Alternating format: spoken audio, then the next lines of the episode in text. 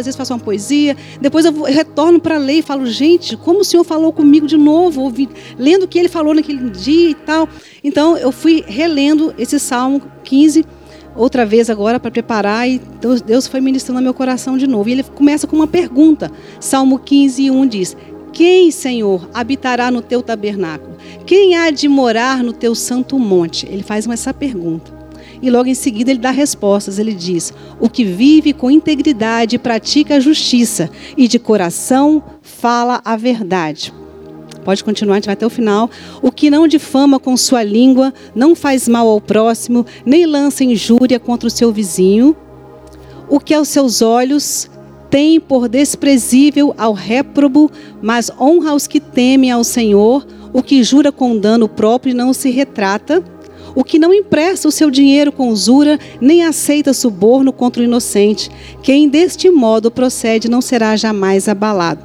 Eu vou ler outra vez agora aqui na, na versão que eu escrevi da minha Bíblia aqui que fala: aquele que vive com integridade. Quem poderá morar no teu santo monte? Aquele que vive com integridade, pratica a justiça e fala a verdade de coração. Não difama com a língua, nem faz o mal ao próximo, nem calunia seu amigo. Os olhos rejeitam o desprezível, honra os que temem o Senhor. Mesmo com prejuízo, sustenta a palavra. Não empresta dinheiro exigindo juros. Não recebe suborno contra o inocente. Então ele dá uma discrimina, né? Quem pode morar com o Senhor? Tem toda um, uma ficha para nós podermos seguir. E o Salmo 24, então, que é um salmo que eu já lia meses, li quatro meses seguidos esse salmo, eu vi que havia uma consonância. Então, o Salmo 24, a partir do versículo 3, diz assim: Quem subirá ao monte do Senhor? Ou quem poderá permanecer no seu santo lugar? Aí vem a resposta: Quem? Aquele que é limpo de mãos e puro de coração, que não entrega sua vida à mentira, nem jura com engano. Então, tem outras descrições de outros comportamentos, de outra conduta. E Isaías 33 também, que foi um texto que Deus havia falado comigo, ele mostrou para mim em uma, uma visão, e eu entendi que tinha a ver com esse texto também, que Isaías 33, o versículo 14 diz assim: Quem de nós pode habitar com as labaredas eternas? Aí a resposta vem: o que pratica a justiça, fala com retidão, o que rejeita o lucro da opressão, que sacode as mãos para não receber suborno, o que tapa os ouvidos para não ouvir falar da violência, fecha os olhos para não ver o mal.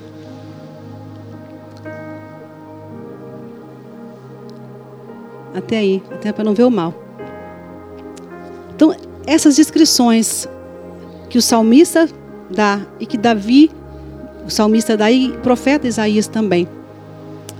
Eu comecei a pensar, Senhor, para habitar na sua presença, para morar no seu santo monte, nós precisamos ter todas essas, essas qualidades aqui, ser íntegro, praticar justiça, falar a verdade de coração.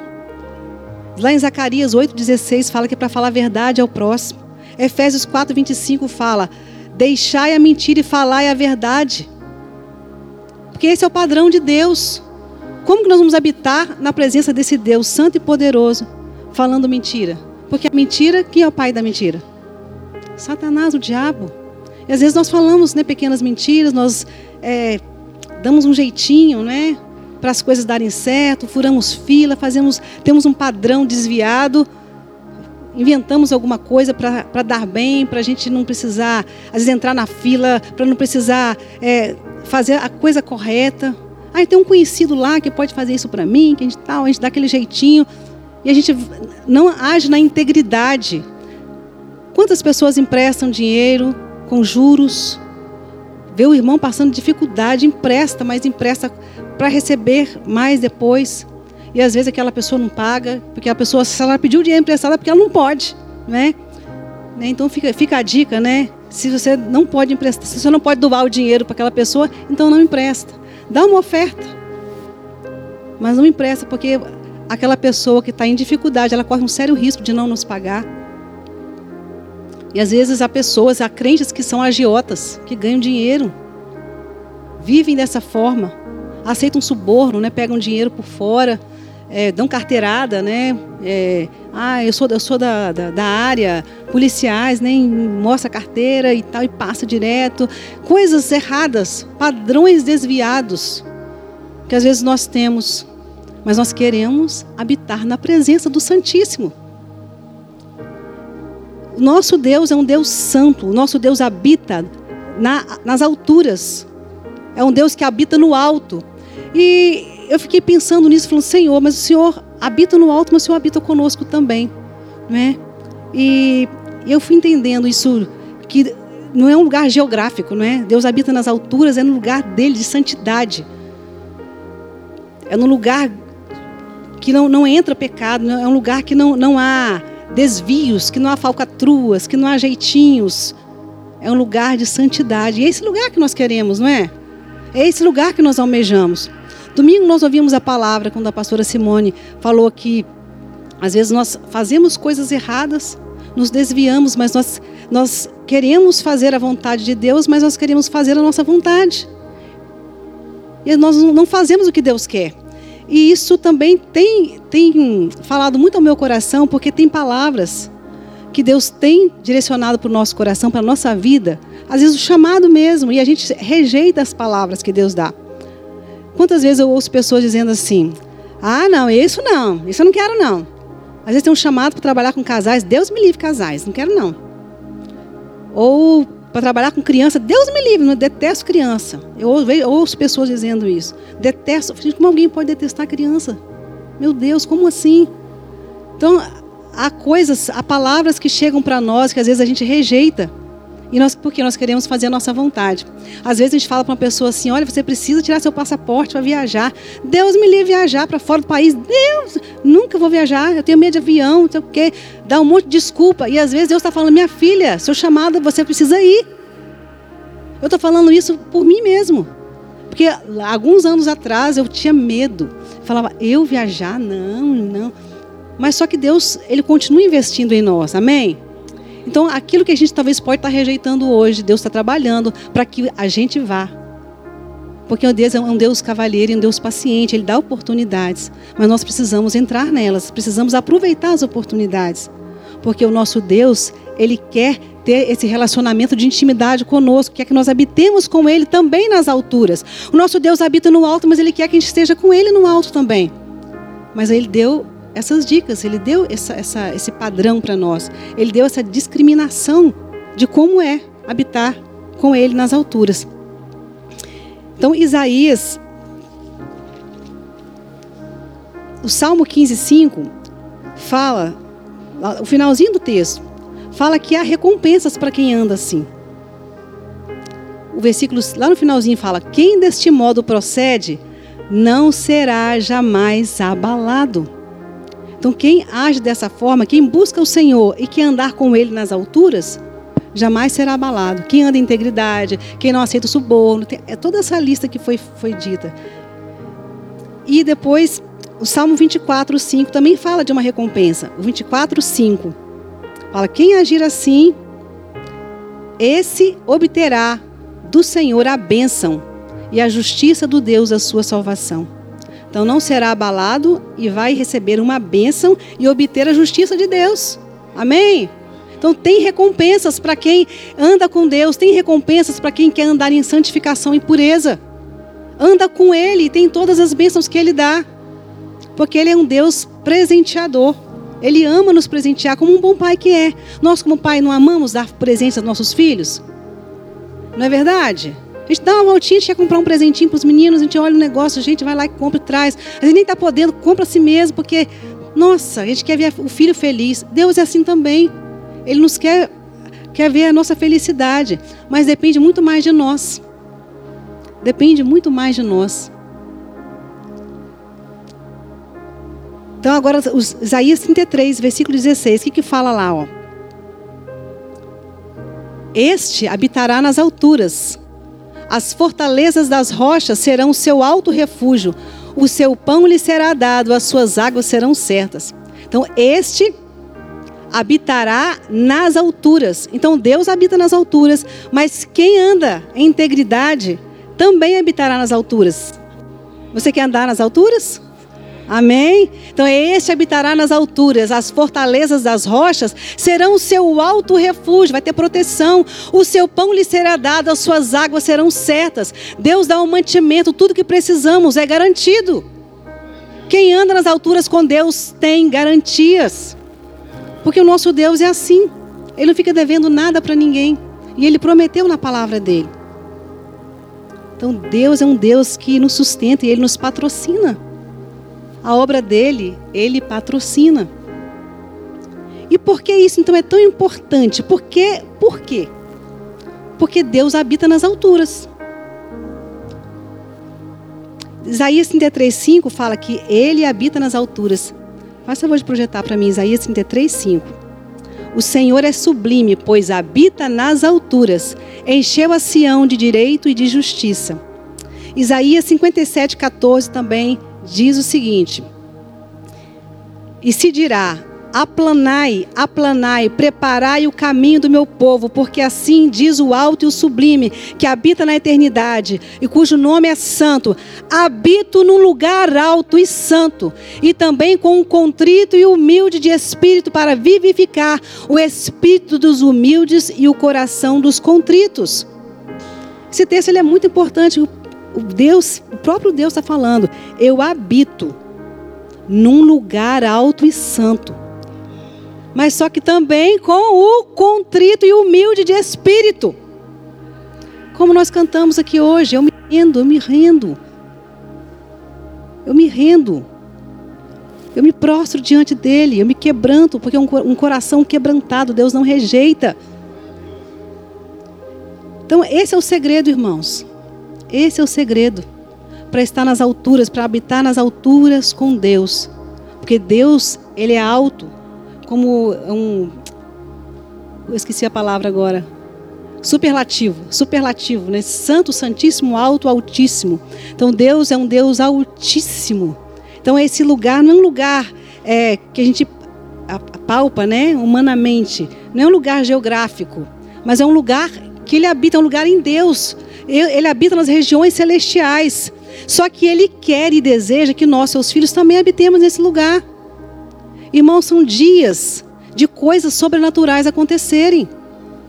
As trevas já descobriram e fazem coisas, elas, elas têm invertido símbolos, têm invertido é, re, re, realidades de lugares com atos proféticos.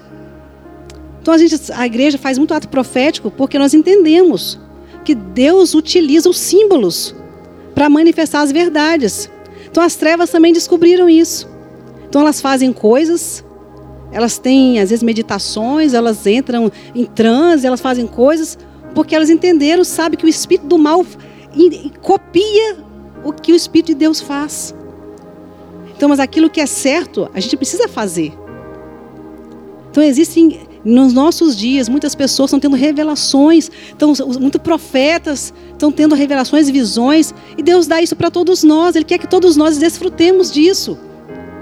Nós andamos com as pessoas assim que estão sempre falando coisas desse jeito, os nossos apóstolos, os profetas da igreja estão falando, tem arrebatamentos, e nos arrebatamentos as pessoas sobem, elas vão nos lugares, veem como é o céu, veem portais, mas será que isso é só para algumas pessoas? Vocês acham isso?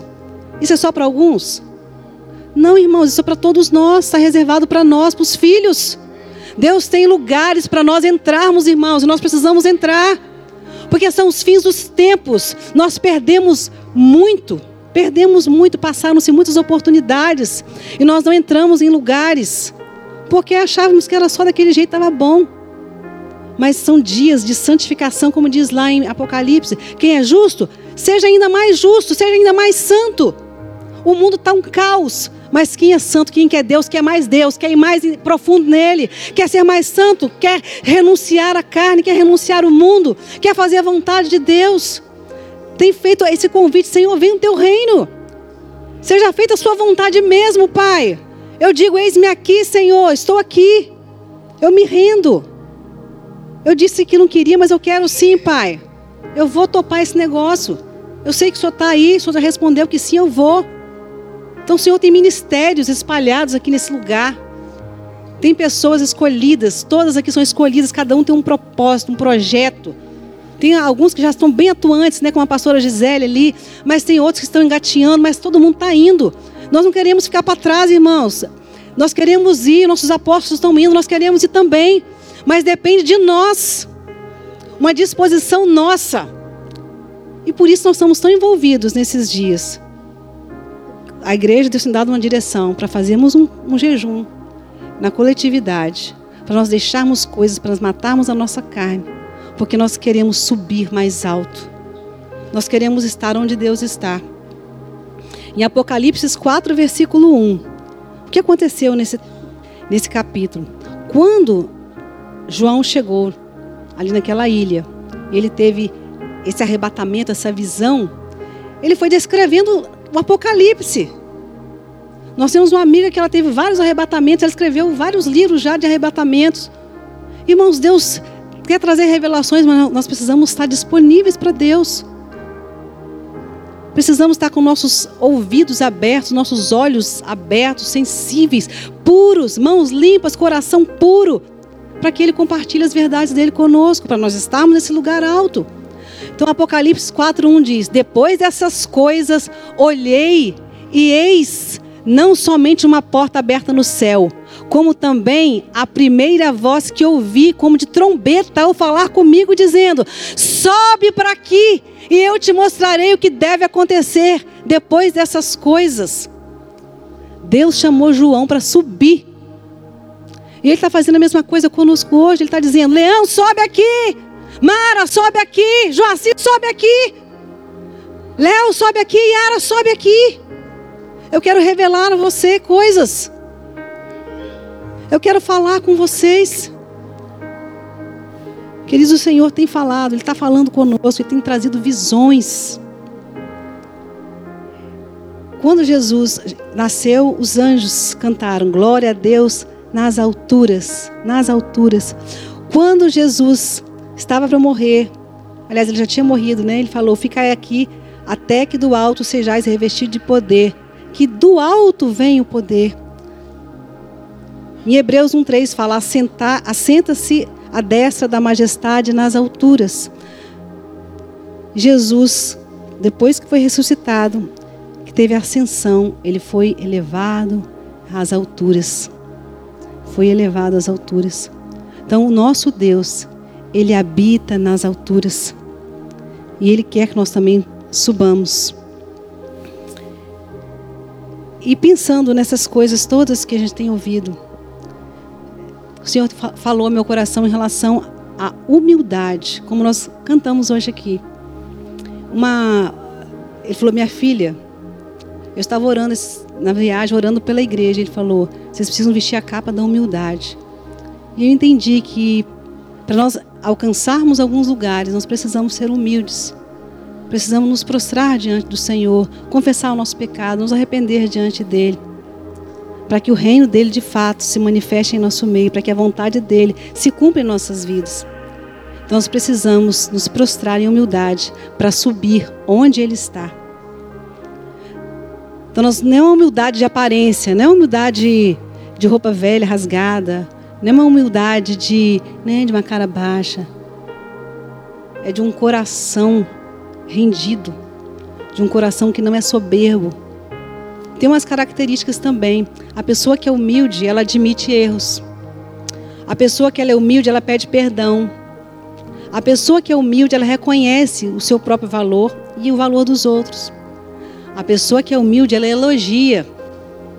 A pessoa que ela é humilde, ela honra. Ela honra os pais, ela honra os líderes.